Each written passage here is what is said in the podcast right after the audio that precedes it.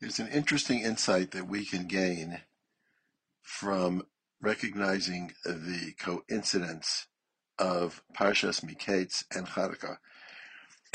Every year, Parshas Miketz coincides with Hanukkah, and obviously we are going to be able to draw some lessons from Miketz or some insights from Miketz that would help us understand Hanukkah.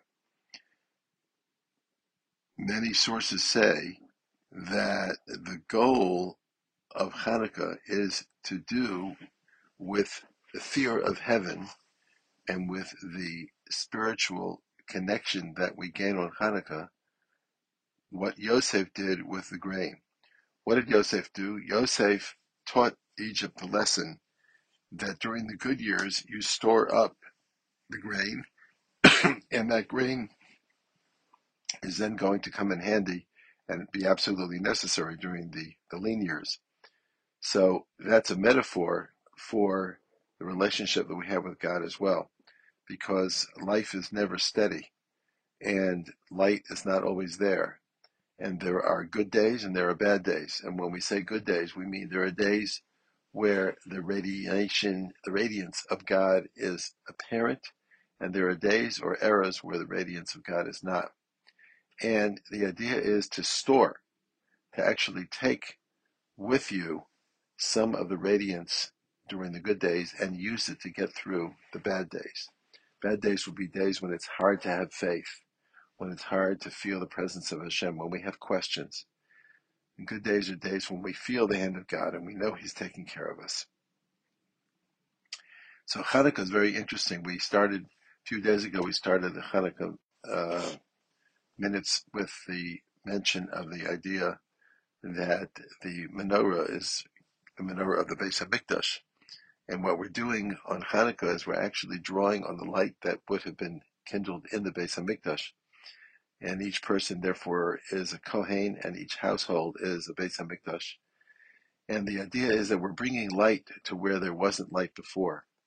Hanukkah gives us a spiritual light. There's a closeness when we recognize through Hallel and Hodah that God is really in charge. When we trace everything back to God, when we acknowledge Him, when we praise Him, when we feel His presence during this eight day period, we're then able to take that and um, live that way and bring the light into the darkness of the winter and into the darkness of faith, the areas of our lives that lack faith and lack of clarity about the presence of Hashem. But we draw on the light that we brought in on Hanukkah. You may have noticed, or noted, I would say, the difference between the end of Shabbos and the end of Yom Tov. The end of Shabbos, we have Besamim because we are trying to cushion the shock between the holiness of Shabbos and the uh, plainness of the week. And so we inhale the spices to kind of calm the neshama or assuage the neshama as it goes through the shock from the kedusha of Shabbos. What about Yom Tov? How come we don't do that after Yom Tov is over? And many of the sources explain that Yom Tov is a form of kedusha in the body itself. It's not just the neshama. Shabbos, yes, it's true that we enjoy Shabbos with food, but Shabbos comes from a totally different dimension of holiness, and it's not really a dimension that can uh, be absorbed by the body, and therefore, when Shabbos is over and we're coming into a physical world, it's very difficult to transfer the kedusha of Shabbos into the into the uh, into the regularity of the of the weekday. When Yom Tov, however, the reason we don't have Besamim, Sfas Emes and others suggest this, the reason we don't have Besamim after Yom Tov is because we don't need it, because we're taking the Yom Tov with us, because the Yom Tov was a form of Kedusha that we um, are able to absorb in our bodies. And therefore, as we move from Yom Tov to weekday, we take the Kedusha of Yom Tov with us.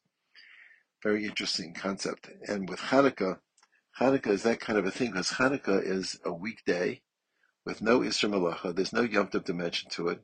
And yet there's this holy dimension of the Neros of Hanukkah. So it's kind of like Kedusha inside the week. So Hanukkah gives us the ability to absorb the holiness of Hanukkah and then use it after Hanukkah is over.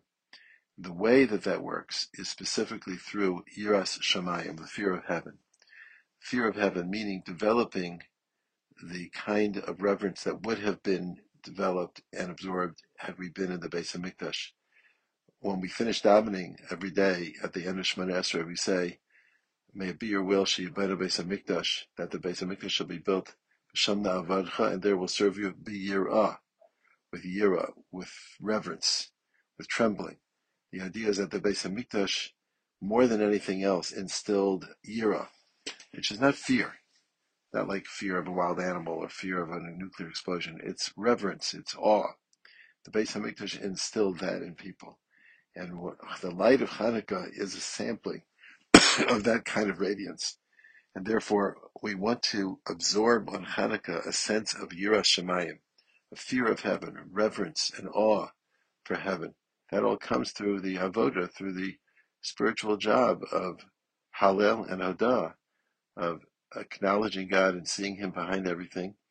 And when we do that properly on Hanukkah, we're able to take that light and then go into the darkness of winter and take it during times that are not just physically dark, but also times that are dark in our faith, and use, and use the holiness of the Yiras Shamayim that we absorbed from the Hanukkah menorah, so to speak, to carry us through the year.